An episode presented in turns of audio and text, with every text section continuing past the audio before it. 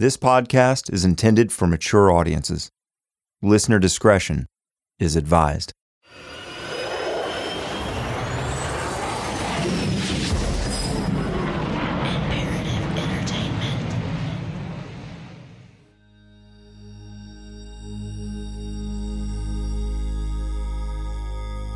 in uh, December of 1973, as a GBI agent, I worked and was assigned to Fleming, a double homicide where Mr. and Mrs. R.O. Fleming in Wrens, Georgia, were murdered. It appeared uh, initially that it was a what can be described as a home invasion, a robbery, a murder in which uh, the victims were uh, bound and tortured strangled with coat hangers. It appeared that uh, this torture that, that occurred uh, with coat hangers used as a garrote where they were twisted and then released, twisted and released. The interesting thing about that case was they were bound, the uh, phone line was disabled, there were multiple offenders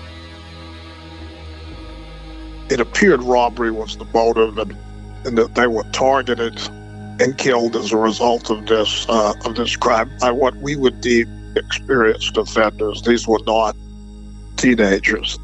Former GBI agent Bob Ingram is well versed in all things Dixie Mafia. As a 25 year old rookie, he was the lead agent assigned to the Fleming murder case in 1973 and would eventually play an important role in the closing of the Durham case nearly 50 years later. He knows a lot about Billy Sunday Birt and his boys.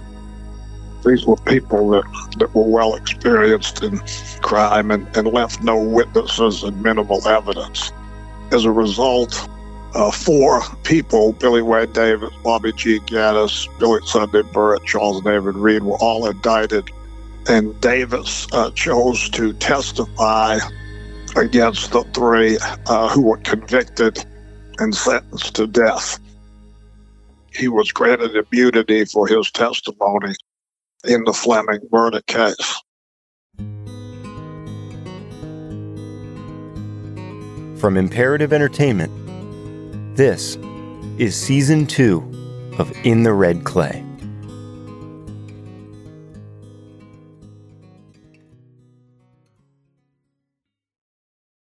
The murders of Reed Oliver Fleming and his wife Lois on December 22, 1973, provide a bit of background on the relationship between Billy Sunday Birt and Billy Wayne Davis, and what would be the beginning of their eventual downfall. After the two were arrested for bank robbery in 74, Davis turned on Birt for the Fleming murders to secure immunity, and in turn, Birt would implicate Davis in the murders of doctors Warren and Rosina Matthews, two prominent pathologists murdered in their Marietta, Georgia home three years prior. Birt, who was handed a death sentence, would also go on to implicate Davis in the murder of a man named Charles Mack Sibley over a gambling debt, which would result in Davis getting a death sentence as well, one that would later be commuted to life in prison. I tell you all this to illustrate a simple point and pose a question. Knowing how much these two men had it out for each other, can we really take Davis's confession as gospel? Is it possible that he's coming clean on the Durham murders purely in the hopes that he may spend what little time he has left outside of prison walls? To simply live out the rest of his days in a more comfortable prison? Or is this just one last ditch effort to demonize his enemy, Billy Birt, to have the last laugh. In season one, we learned a lot about Billy Sunday Birt and his life story through the eyes of Stoney. But what about the other men in the Dixie Mafia? And what about Billy Wayne Davis's story? Davis come from a fluid family. He was educated. He had connections with what I call big wheels. Big wheels. Uh, people with influence, intelligent, uh, educated, politicians, doctors, lawyers. That was Davis's circle. He was just the criminal element of it. And that's what attracted my dad to him when they met. He had all this information that he was getting from lawyers on the west side of Georgia in particular, where my dad had none. And that was a whole new ball game. And they made millions together from Davis's contacts, robbing card games of these big wheels. Stuff that only an insider like Davis's family raised him to be, the friends he had, to the very end. I mean, my God. As Stoney tells me, the complicated relationship between these two men goes back some 50 plus years. Birt from northwest Georgia and Davis from the west side of Georgia were introduced in 1967 through a mutual friend, believing that they may benefit from one another's skills and criminal networks. Both men also seemed to not have a conscience when it came to getting the job done, whatever the job might have been. These guys were willing to go all the way to secure power and money, and they would kill at the blink of an eye to silence an eyewitness or informant. Now, here these two tornadoes meet in 67, and boy, business is booming. Nothing ever stopped with my father and George's Dixie Mafia, his boys, as far as the bank robberies, the hits. It went on as if they'd never met. But what happened was, added to that, now he had a whole new arena that sometimes he'd take a couple of his boys and take with him. Sometimes it was just him and Davis. Stoney says that his father never considered Davis a member of his group, and the other guys in the Dixie Mafia didn't even like Davis. They constantly tried to tell Birt that Davis wasn't to be trusted. But for Birt, Davis brought a whole new avenue for income his way. Davis used his connections and influence in higher levels of society that Birt couldn't reach. Politicians, lawyers, and the like Davis had his finger on the pulse of those with money and power. Davis also fit in with that crowd seamlessly, as he was well dressed, well educated, and more refined than Birt, who, with his speech impediment and gruff exterior, stood out like a sore thumb. His look, his credentials, he dressed up well as a lawman. Davis did. That being said, he's an opportunist, and everybody's human. Which is to say, don't let that intelligent, refined persona of Davis's fool you. Davis was, by all means, a gangster. And to his credit, the man has not flipped on all the many, many people he could have in prison if that's what he was about. And my dad always knew this. That's why he defended him to his boys who didn't like Davis. He is the definition of a hardcore gangster. I believe that. He is not a punk who just rats.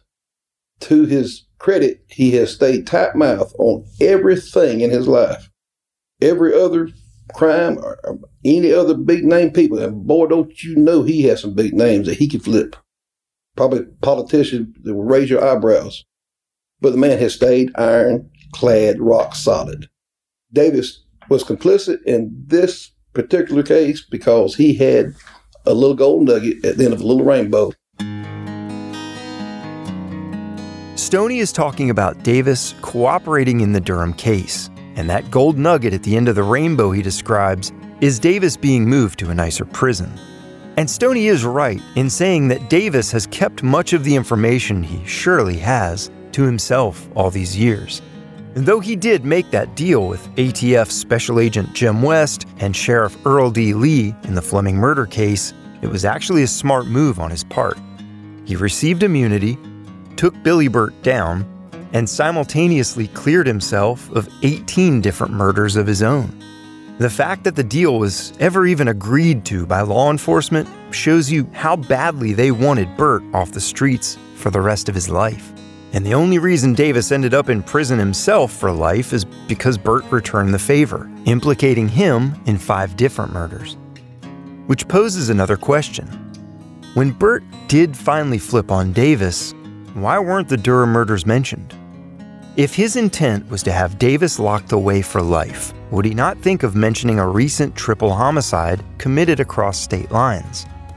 Birt knew that Davis made a deal with law enforcement, so if he really wanted to be sure that no further deals could be made between Davis and Jim West, would he not bring a whole new state's law force into the picture? Law enforcement that Davis had no ties to.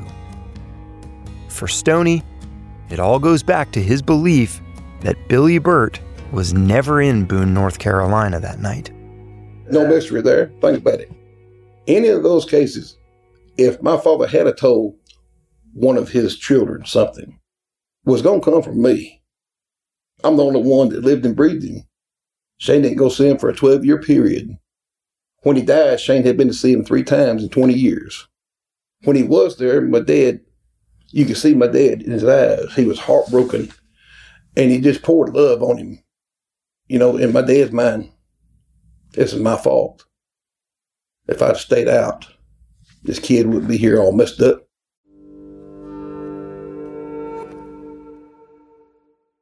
Afford Anything talks about how to avoid common pitfalls, how to refine your mental models, and how to think about how to think. Paula, while certainly you can mess up on a million dollars a year, it is far less likely than it is on $30,000 a year. Right. I would meet wonderful people that were struggling with a budget that was super tight. It was 100% you need to make more money. Make smarter choices and build a better life. Afford anything, wherever you listen.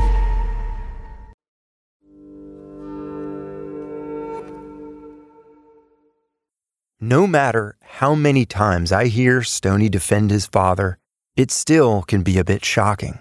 While I understand what he's saying and where he's coming from, the reality is that he's defending the honor of a man who, by his own admission, has killed over 100 people. Now, you can belittle my father from now to doomsday about murders and bad things he's done, but you get repetitive.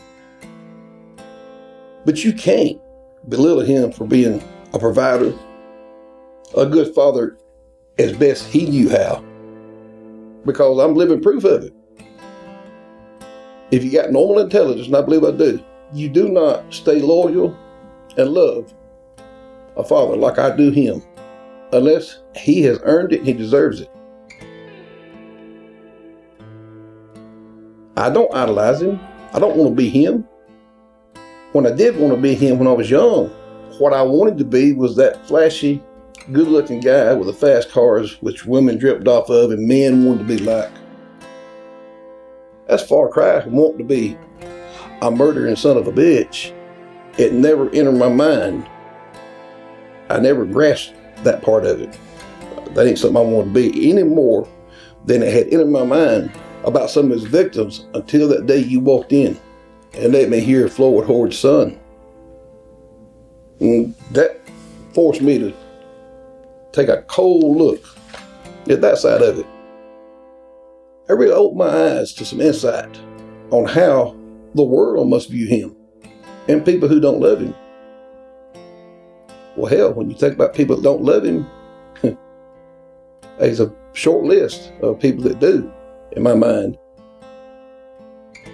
Just thinking of a stone cold killer like Billy Sunday Birt loving people is probably a hard concept for some to fathom. Think about it. How does one shoot a person in the back of the head and then go home and shower love on his family, his young children? He loved a lot of people. My mother, all his kids. He never allowed one time for one to speak against the other. He stayed on me all the time about going to see my mother. I would never give him reasons. I wouldn't want to hurt him. I wouldn't hurt him for nothing. But he stayed true to that to the day he died. You do not turn your back on your mother or your kids or your brother. You got to give him that credit. While they seek to destroy his, I can't say reputation, he ain't got no reputation. They seek to destroy the truth of how good he provided for us and how good he was given his limits of, uh, of being leave it to be there. He done pretty damn good, Sean. He's made sure we were educated. He made damn sure that we brushed our teeth, that we said yes ma'am and no ma'am, that we damn done our homework, that we didn't get a failing grade. All the things that a kid looks back on later. He done. It was him. It was nobody but him. son, if you get a failing grade, you won't can't run with me no more till grade's up. Well, that was my incentive never get a failing grade. I didn't get my first F till year after he was locked up. Hearing Stoney speak so highly of his father is nothing new. I think many of us understand why he feels the way he does, even if you don't agree with him.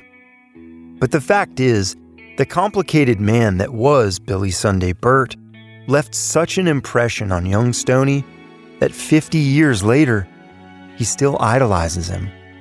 At least, certain traits of his. But that cannot be said about all of the members of the Dixie Mafia. Not all of the families of those men have chosen to see the good in their blood relatives who've committed such atrocious crimes. Really, it's been extremely difficult to even find anyone willing to discuss these men the way that Stoney talks about his father's life. I know very little about the other men implicated in the Durham case Billy Wayne Davis, Bobby Gene Gaddis, and Charles David Reed, or Charlie. Charlie was a damn ladies' man. He was small in stature, good looking. I liked the hell out of him. He had a cold side to him. I seen later in years, but as a child, he was real good to me. You know, he was one of the boys, and he served my father not like a punk, but like a true soldier, like a true comrade, like a true friend. My dad didn't have a hierarchy of soldiers; they were friends, mutual respect. He was just the, the better man in all ways of them, and all of them looked up to him. But he never belittled none of them. They all had their talents. Charlie's talent was he was cold as ice. He was capable of anything, and he kept his mouth shut to the end, just like my daddy. Birt first met Charlie Reed at his pool hall in Winder, his base of operations. The two clicked, and Birt felt he could be a trusted man, and was soon after initiated into the fledgling group. Stoney provides a little background on Reed and Gaddis and shares some of his memories of them from their time in the Dixie Mafia. 1971, I'm 11 years old. Charlie had went with an underage girl, you know, statutory rape type thing. So he'd hide out for a while. While he was hiding out, they robbed the Dacula Bank. Now, before they robbed that bank, Red Dye was not known. This little bank didn't have a police station. When leaving the scene of this particular bank robbery, someone shot at Birt and his boys as they made their escape. My dad always thought the police run out and shot at him. Come to find out later, it was a post, the postman. That was the postmaster. My dad had heard that he cracked up. He done done gone. But Charlie, as they left out, he opened the bag to look in it. Boom, red dye made him look like Elijah the Wooden Indian. Sean, nothing could get that off. They scrubbed him with everything from Clorox. So now, statutory and red dye, Charlie Reed. What'd he do? He went to Miami. When Charlie opened the money bag after robbing the Dacula bank, the red dye exploded all over his face, neck, and hands. That and a looming statutory rape charge prompted Charlie Reed to hide out in Florida for a while until things blew over. But they'd give them money, went to Miami to hang it until that dye was gone. Had to stay low for a few weeks till my father could take care of getting it going away up here. Charlie Reed was more of Billy Birt's helper, not a killer himself. Now, you asked me what kind of fellow Charlie was. He's a damn good gangster. He took good orders from my dad. He wasn't a genius, but he was smart enough to figure stuff out. He was a self starter, but he did not. He has never killed anyone. He just watched my father do it and was helped him do it. He was in the car when my dad had the gun on Sheriff Lee. And he says, You gonna shoot him, Billy? And my dad says, Hell no, let's go. So that was Charlie. When Stoney refers to his father having a gun on Sheriff Lee, he's referring to Birt being hired by Davis to kill the man. Birt parked his car in the parking lot of Lee's church and had his shotgun trained on him as he walked out the front doors with his wife and children, but decided not to pull the trigger at the last moment. Charlie would later go to prison when the Dixie Mafia was broken up. He would escape from prison just five years from his parole, only to be recaptured two months later. When he finally did get out, 16 years after he was first arrested, Charlie found that the world had changed without him. Sean, when you go to prison, time stops. Where you stay one year or 30. If you go in 1974 and you get out in 1984, it's still 1974. Charlie made a mistake of coming home thinking it was still back in the day. Charlie tried to pick up where the Dixie Mafia left off and began reaching out to his old friends and girlfriends, one of which had already moved on and gotten married to another former member of Birt's group. After an unheeded warning to cut his losses and move on from the woman, Charlie Reed was shot in the head and killed with a 30 30 deer rifle from long range. The official cause of death was accidental shooting, citing the man who pulled the trigger was setting in the sights on a new scope for the gun and accidentally shot Reed, taking off most of his head. Now, while it seems that Charlie was the type to egg Birt on and just help out where needed, what about the other alleged accomplice in the Durham murders? Bobby Gene Gaddis. All of them come from rough past. All of them was raised with a code, and the ones that didn't have no code was obedient, like Don and Big Dummy Gaddis. In other words, while they was under my dad's control, they had to act like human beings. Left to their own devices, they were pieces of shit, a couple of them, but nobody more than Bobby Gaddis. Remember, Gaddis was also convicted in the deaths of the Flemings and the Matthews, the murders that Birt and Davis used to flip on each other. Bobby Gene Gaddis, he was a dog animal when it come to pedophile type stuff with women and kids. He was a sexual predator. He was sadistic. I've heard him tell his wife, I want you to go and make me some damn biscuits right now. Bobby Gene, I don't have any lard. I don't give a damn. You got 10 minutes to do it, I'm going to be. And sure enough, 10 minutes, he beat the hell out of her.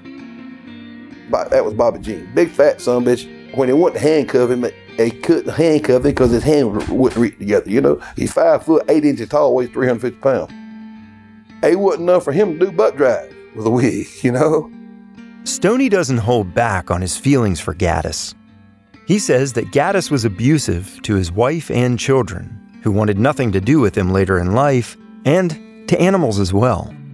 Which makes you wonder why Birt even kept him around, as this seems to go against what we've been told about Billy's affection toward animals and children.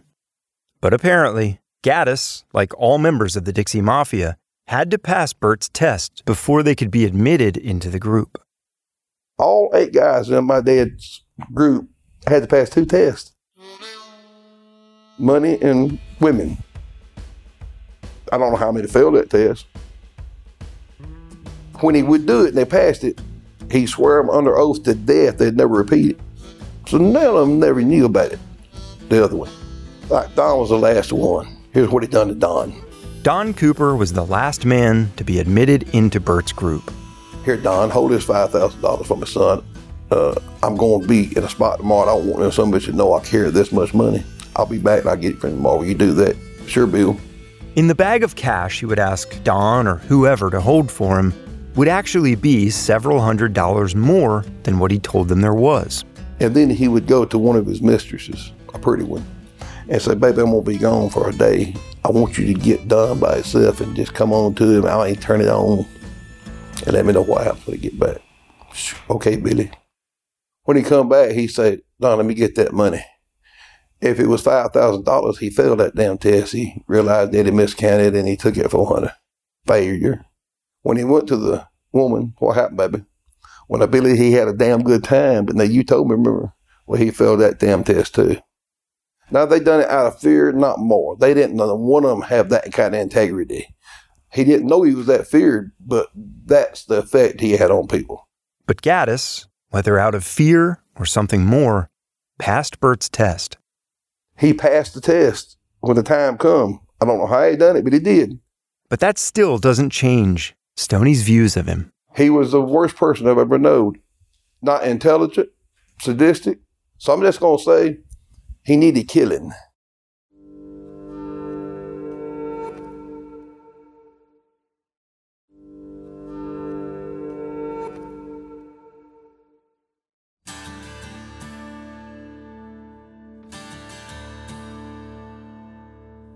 With Billy Sunday Birt, Bobby Gene Gaddis, and Charlie Reed all dead, Billy Wayne Davis is all that's left of the original Dixie Mafia. Even though Birt and the others did not consider him an actual member of the group, to most, it's one and the same. The Davis was way more caliber. He was the same caliber as my dad as far as smartness, cold bloodedness. He was more connected. That's what attracted my father to him. He was so connected. So what Davis had, my father didn't, was money from the get-go and influential family. And what they seen in each other, he recognized in my father somebody that could do things he couldn't. But Davis wasn't part of the group. Because Davis was an outsider and didn't associate with the other guys regularly, Stoney had limited interactions with him. So while he can provide some information on Davis, I needed more. For the first time since starting my work on In the Red Clay, I had the opportunity to speak with a blood relative of Billy Wayne Davis. Unfortunately, this person would not agree to a taped interview, as Davis's family has struggled for many years to come to grips with his actions.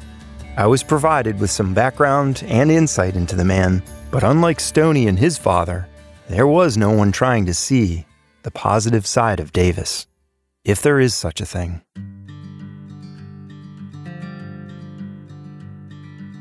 Davis came from a well to do family.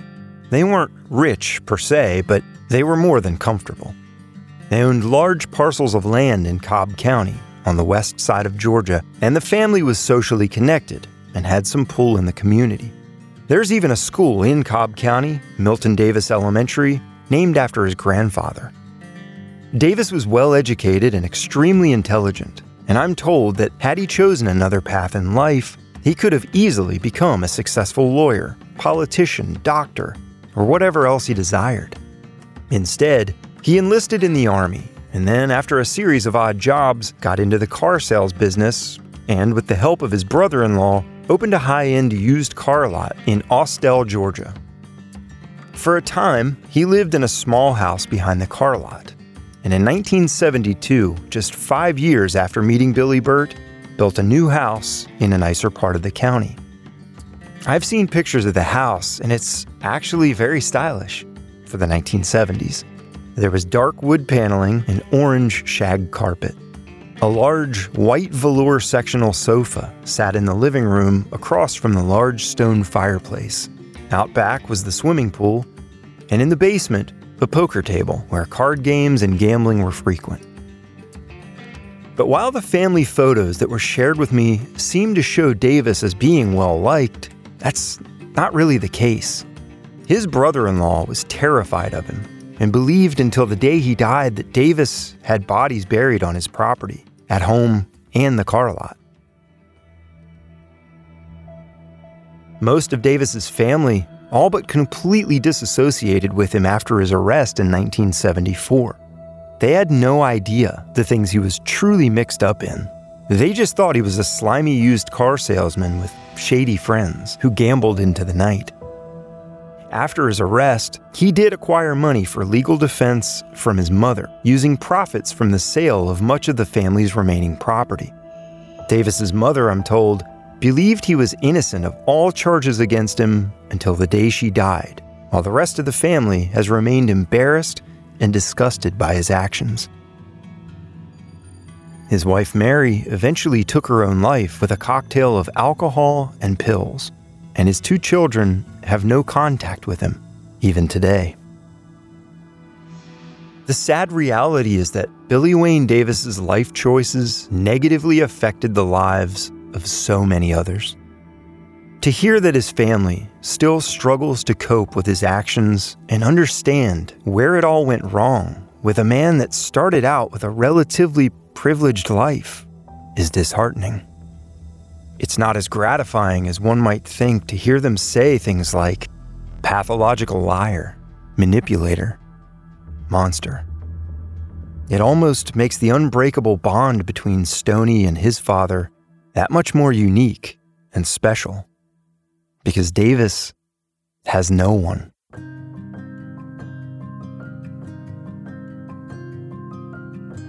He is truly living an empty, black void of a life. He will likely sit alone in that prison cell until he takes his very last breath.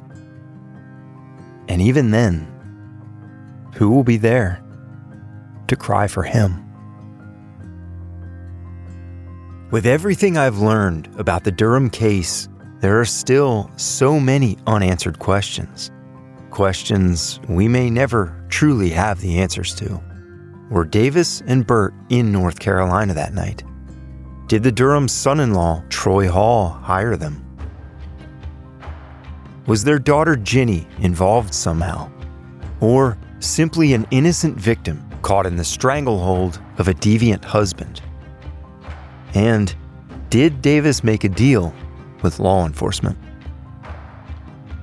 Coming up on the season finale of In the Red Clay. Every single part of it is not only unacceptable and unbelievable, but it's preposterous. It's bullshit, to use a technical term. There's no way in God's green earth that Billy Birt and that group would know about a Durham family in Boone, North Carolina. No way. Who would believe that? You can close a case, and that doesn't mean that you solved it all. I can see why the sheriff said the case is closed. That doesn't mean it's solved totally because until you had a definitive answer, you didn't solve anything.